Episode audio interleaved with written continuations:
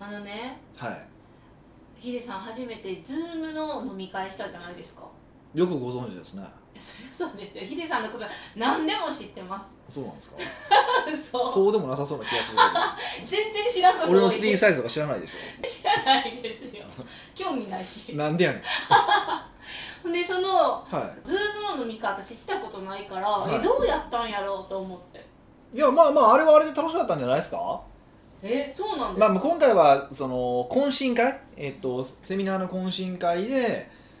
えっとまあ、ズーム飲み会しようっていう話になって、まあ、セミナー自体もリアルだったんですけどそれをあのオフオンラインに変えてやったので飲み会もしようって言ってやり始めたんですけど、うん、えどういう盛り上がり方をがするのかとか想像つかないんですよだってなんていうんですか6人とかじゃなくても10人20人っていう単位やし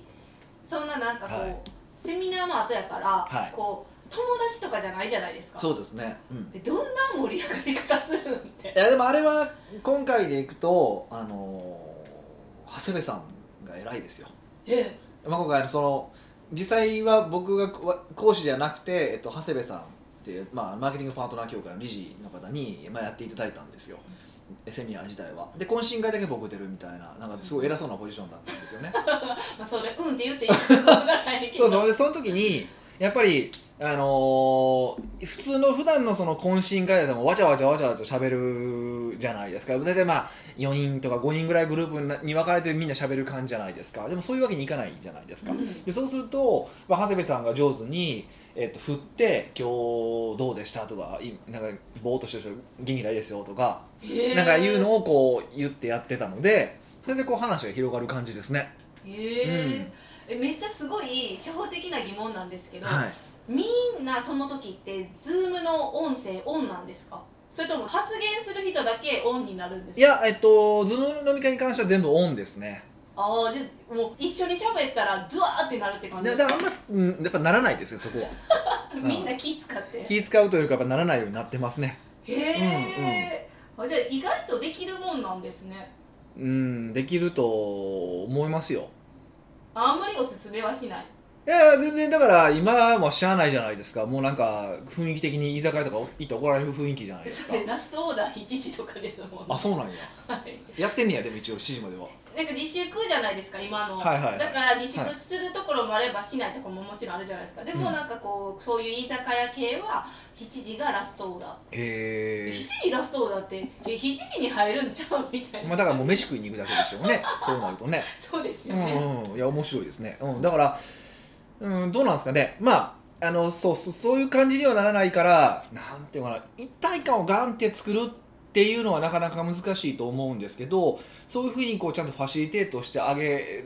れる人がちゃんとこう,、うん、こうずっと気遣って見てあげられる人がいれば一つ面白い回にはなるんじゃないかなと思います。どっちかっていうとちょっとうーんな飲み会って言いながらちょっとこうかしこまった場というかちょっとええとこでご飯食べてるようなイメージですね。ああんまガヤガヤせずみたガヤいガヤしないへいからしないから。え、なんか違った楽しみ方ですねそうですねだからあれはあれで全然いいんじゃないですかねダメだと思わないしああいうやり方もあああるんやなと思いましたしねへえ、うんえ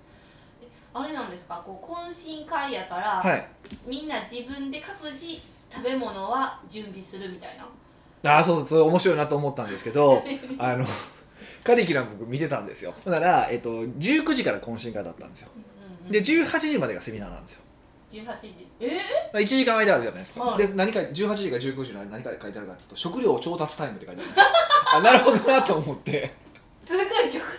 料調達タイムがあって懇親会っていう面白いシステムですよね確かにまあ1時間あれば料理する人だっていらっしゃるだろうし、うんそううそうそうそうめちゃくちゃ考えられてますねそうなんですよだからなかなか面白かったですよ、えちなみにヒデさんは何を、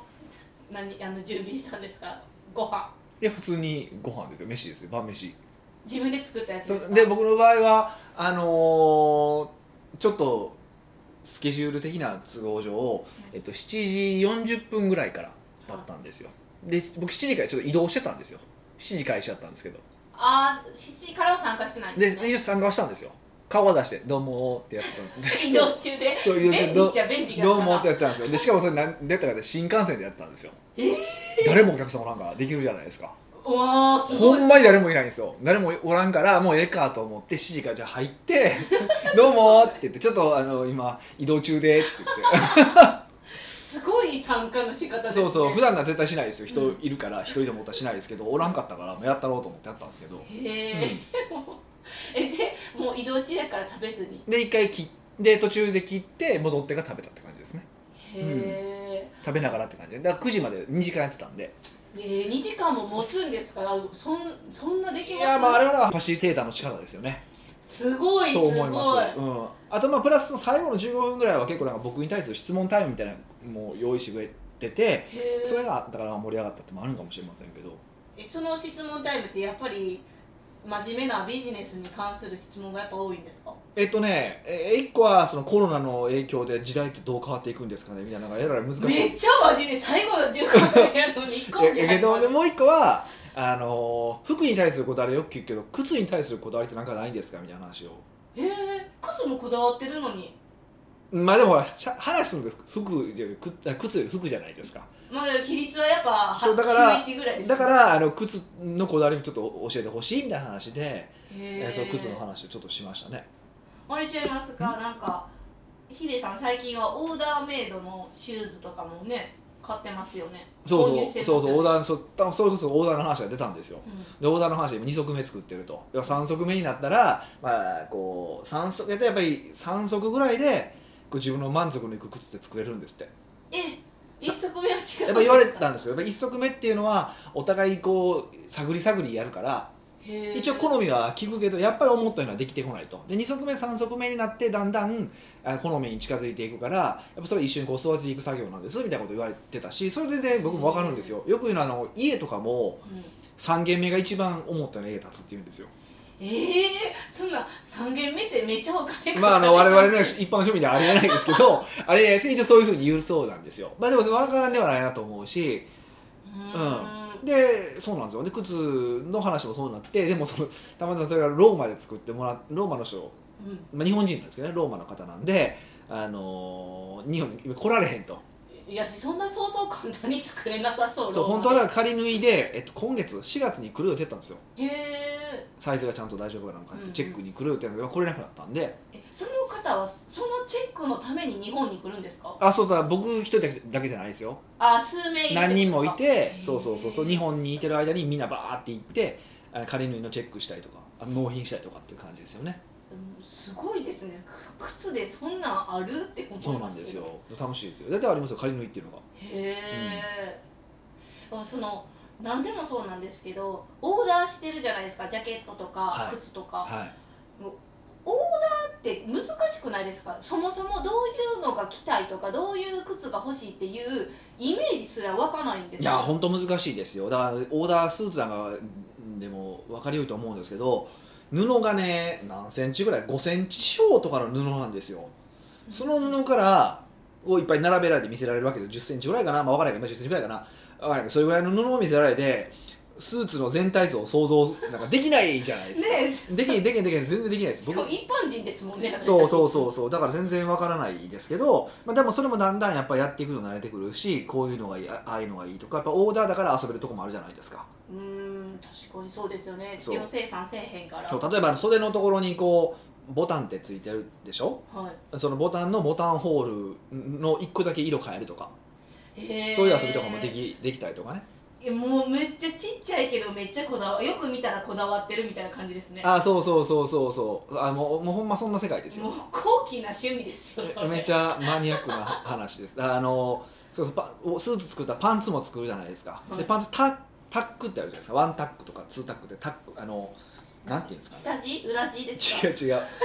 あのあそうか女性は分からへんのかな男ミニ性タックってでも多分タックありますよなんかこう太もも上にこうシワみたいなのを作ってこうちょっとここに余裕持たせるへえっていうのがあるんですけど、外向きにタック作りますか内内向きにタック作りますかみたいなとかえもうマニ アックでどっちでもみたそいうな感じええいえ普通の服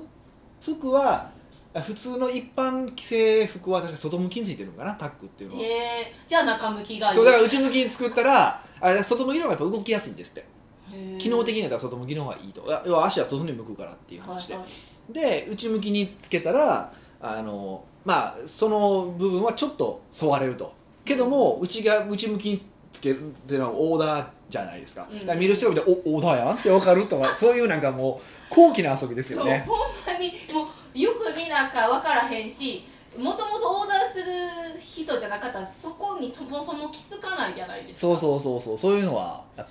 ぱありますよね、いやすごいですねうん、だからねどこまでやるのかとかもうほんま遊びやしうん金額もすんごいするのでねもうオーダースーツオーダージャケットとかオーダーグッズとかはねなかなか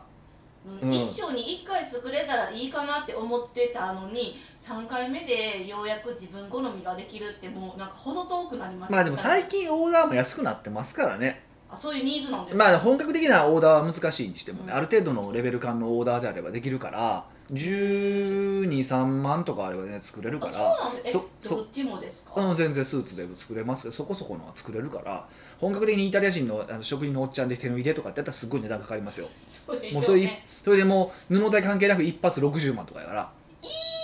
もうそれ12万やったら何着作れんねんって感そうじじゃなそいでうすかそうじゃないですか、はいでもまあ最近は国内でもね、そういうのやってくれるとこはあるからそしたら10万、まあ、20万ぐらいだったら、まあ、まあ頑張れば出せるじゃないですか、っはいていうところもありますしねううんん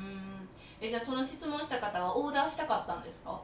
どうなんでしょうねそんな感じもなさそうでしたけどとりあえず聞いたかったんじゃないですか ねまあもちろん好きなんかもしれませんけどねへえでもまあだからオーダーしたいって思うんだったらこの話もそうそう出たその時に出たんですけどあのみんなスーツとかを作りたがるんですよもちろんそうでなんかこうオーダーイコールスーツスーツとか靴ととかって思うんですけどあのおすすめするのはシャツですって話をしたんですよえー、シャツそうシャツだったら何十万しないんで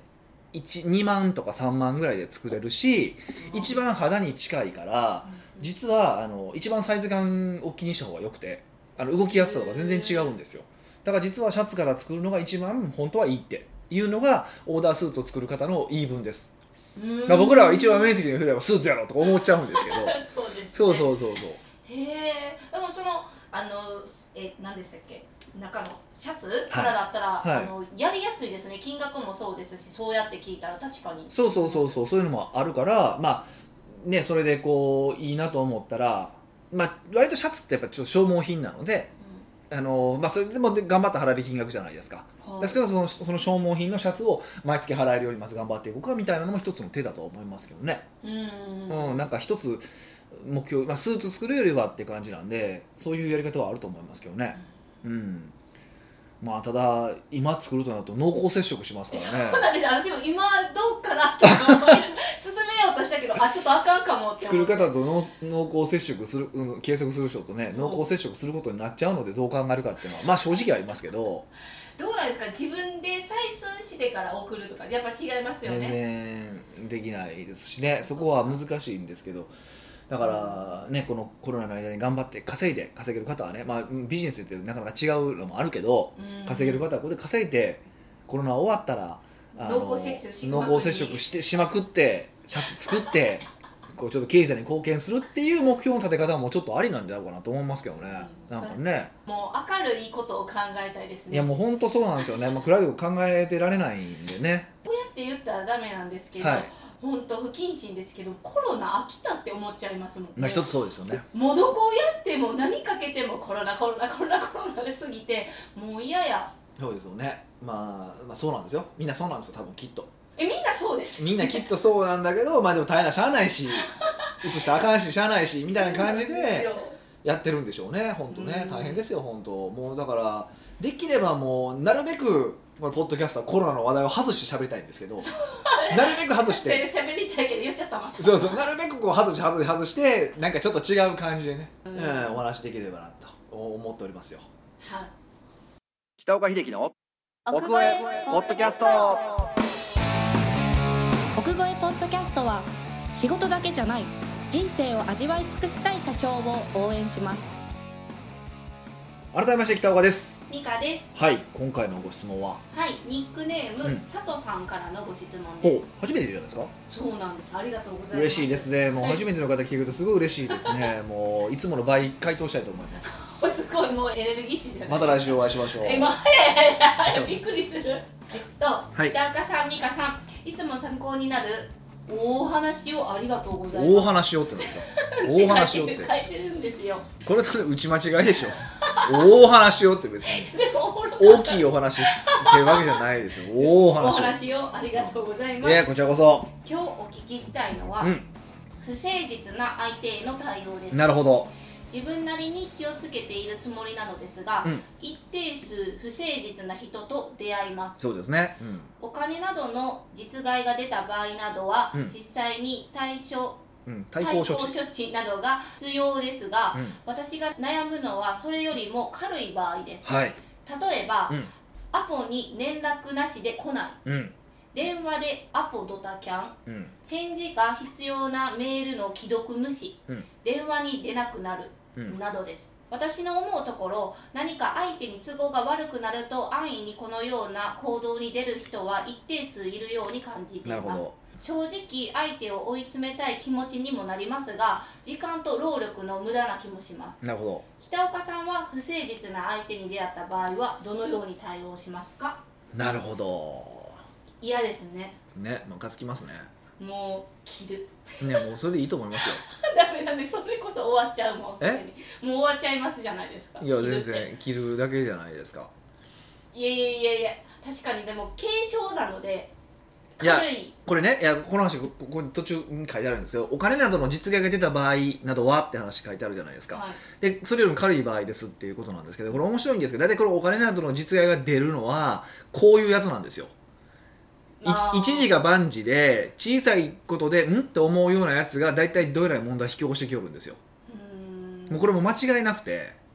だから今この人たちは見込み客みたいな感じでしょそうもう見込みクレーマーもう実実害も見込みですよねこいつこういうや つら確かには、なるほどうん、なので、はいもう切るっていうのは答えですよね基本的にはねえき着るんですか切ります切りますうーんまあでも選択肢としてはいめっちゃパーセンテージが大きいのは着るなんですけどうん、でもそのなんていうんですかこの浅いうちから、うんいかにこういううんお客さんに出会った時にうん、こう対処してたらこうお客さんが育ってくれないかなっていうちょ淡い考えもあるんですけ無理ですねどえ無理ですか無理ですそれはやっぱ人は変わらないからって変わり、うんまあ、変わらないとは言わないですようん変わらないとは言わないけど変わりづらいですよねうーん例えば自分の親だったらで自分があ自分が自分が親だったら、まあ、子ど子供だったらねこれ子供のことだとしたらもう親だから仕方ないから言い続けましょういなんかいろんなことアプローチ変えましょうっていうお話だと思うんですよでえっと自分の部下だったとしたらもうえ基本を言い続けましょうしかないんですよねだから今日本のシステムであんまクビにはしづらいから僕はクビにしたいんですけどうんまあ、だからそそもそもあのこういう人たちを入ってこないような仕組みにした方がいいんですけど、まあ、それちょっと置いといてあのなので言い続けるしかない、まあ、ある意味だから部下は責任がこっちの責任があるからねそうですよねっていう意味で言うと仕方がないよねっていうのはあるんですけど少なくともお客さんとかあ取り、まあ、外注さんとかだったら切りゃいいんですよ。へえやっぱりそのなんていうか、い、や着るいやわかるんですけど、はい着る勇気もあるし、はい特に今とかやったらこうやっぱキャッシュ欲しいっていううん、こう切羽詰まった感もあるじゃないですかそれはこいつがでしょええ自分がですか自分がああこのこのこのこのボケじゃなくてね。あそうですアポに出ないとかそういうなんはいか失礼な人じゃなくて、はいはいはい自分もやっぱそのお金もらえるんやったらもらいたいからこうはい切ってしまったお金がゼロ円になるじゃないですか、はいはいはいはいだから切りたくないんですよなるほど、まあ、それでいくとうーんまあいなんかいろんな考え方はあると思うんですけどまずそもそも何のために独立したんだ話でしょむちゃくちゃ原点に戻るじゃないですかいやいやそういうことですよいやだからその中にはもっとお金稼ぎたいっ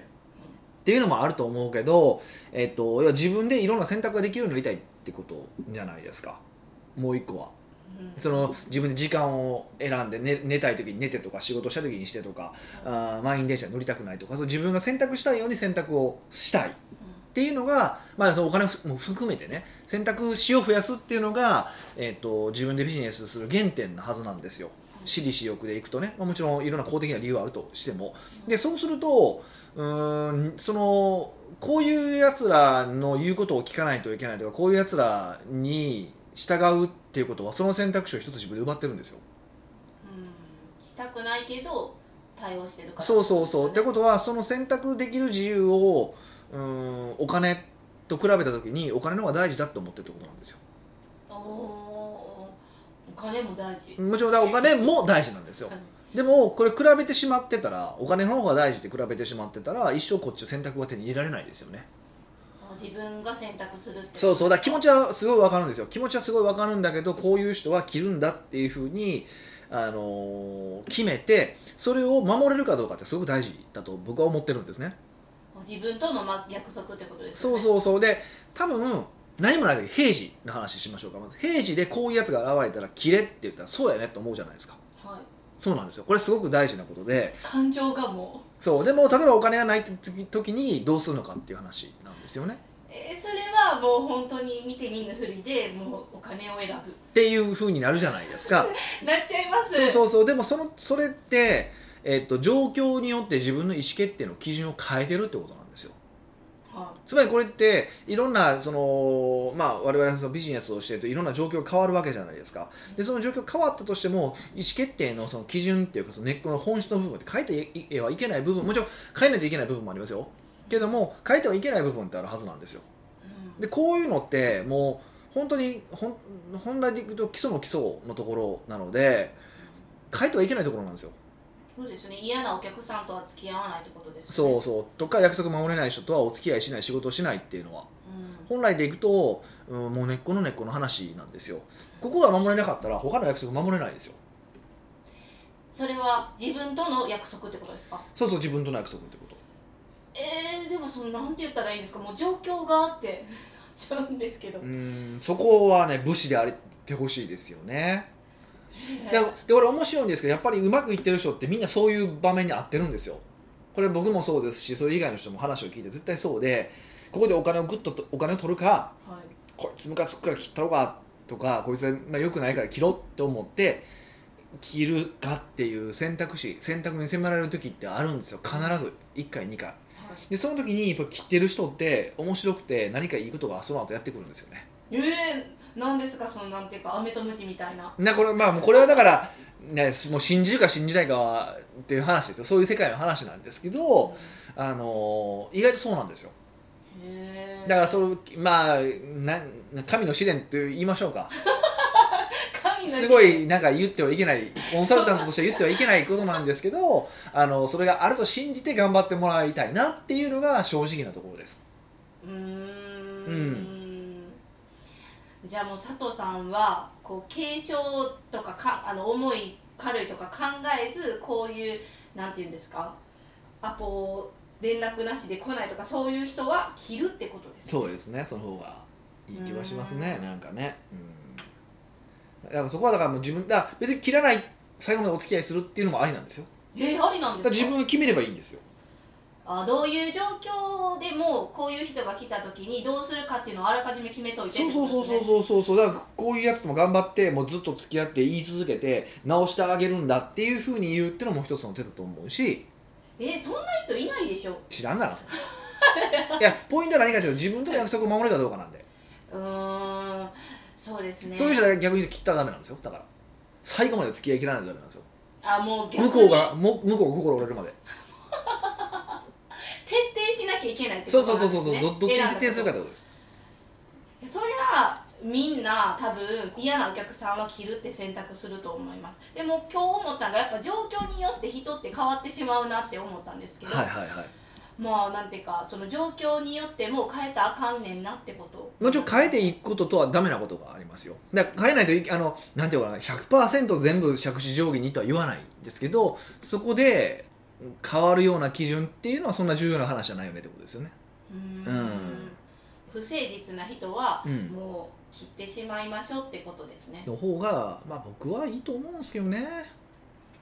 う、うんんそれはそうですよだってやっぱこうなんて言うんですかクレーム対応とかこういうお客さんとの時間が一番1分でもストレスじゃないですかこうかかるのってうんだから切った方がいいと思いますよそうですねであともう一個まあそれでいくとその金のがっていう話だとしたらねだとしたらあのーもう一個は詐欺に宣言しとくっていうのも大事です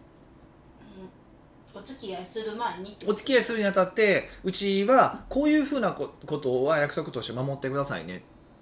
でうちもコンサル受けてもらう時にはコンサルのその約束事みたいなのをお渡ししてるしえっ、とねでそそこにはその時間遅れたらこうなりますとかっていうのはあるじゃないですかはいそういうのをちゃんとこう書く感じですちゃんとつあー先に伝えておくってことそうするとあの少なくとも、まあ、そのお金が困ってるからどうのこうのとか話は関係なく切るっていうことに対して罪悪感感じる人もいてるじゃないですかうん中にははいそれは感じなくなるじゃないですかそうですね初めにこ自分が初めうそう初めにこういうふうに約束したのに約束守らなかったしかも宣言してるとだから、えっと、それに基づいて、えっと、今後のお付き合いはやめさせていただきますねっていうだけなのであうんーそうですねうんそれいいですねそうなんですよ先にだから自分で頭で整理してこういう人が嫌っていうのを書き出して、はいそれを宣言文に変わるように文章を書けばいいんですよねそうなんそうなんですよ付き合う前そういうふうに考えればいいんですよえ付き合う前やったらその宣言文をなんか発表したらいいじゃないですかお客さんに、はいはいはいでもそのもう仮に付き合ってる人たちなんか5万といるじゃないですか、はいはいはいで今までは何回もアポとかこうドタキャンとかしてうもん対応してくれてたけど、いきはないり急にバサって言いづらいですかじゃないですか罪悪感とかもあるしああだからそういう時はねコンサルタントのせいにするんですよ僕は結構こうこういろんなことをコンサルタントのせいにしてくださいってことを言うんですよ人のせいにするそうだから最近コンサルタントが入りまして、えっと、付き合うお客さんの基準を決めろって言われましたともうでなので今後こういう方とはお付き合いしなくなりますので、えっとまあ、これまでのことはな何も言わないですとで今後こういうことが起こったら、えっと、すぐに切らしていただくことになりましたので、えーご連絡させていただきますって言えばいいんですよもうパチパチパチみたいなそうそうそうそうそうじゃあコンサルタントのせいにして宣言するってことですねはいそういうことでございますよ、もうはじゃあ佐藤さんはまずどういう人と付き合わないかを決めて宣言文を作っていただければなってい、そうですねだからいとりあえず付き合いたくない人をブワーっていっぱい書くんですよ、まあ、人はいっぱい出てきますけどねこいつムカつくとかっていうのは、へえ、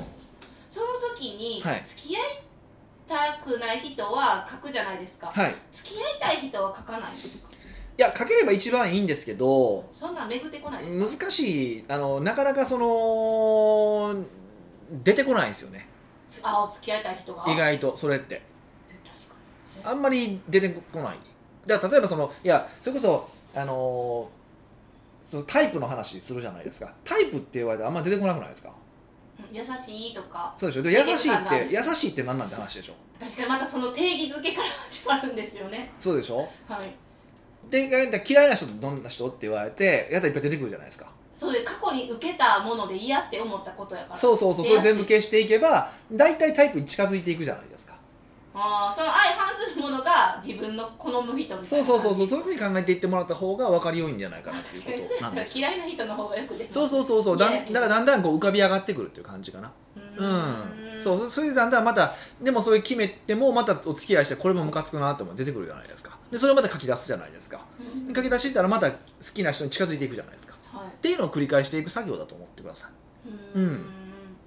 じゃあまあ皆さん今時間もたっぷりあると思うので、うんこうお付き合いしたくないお客さんのことについて考えてみてくださいそうですねはい。奥越ポッドキャストではいろんなご質問をお待ちしております。質問を採用された方には素敵なプレゼントを差し上げておりますので、ご質問してください。はいというわけでまた来週お会いしましょう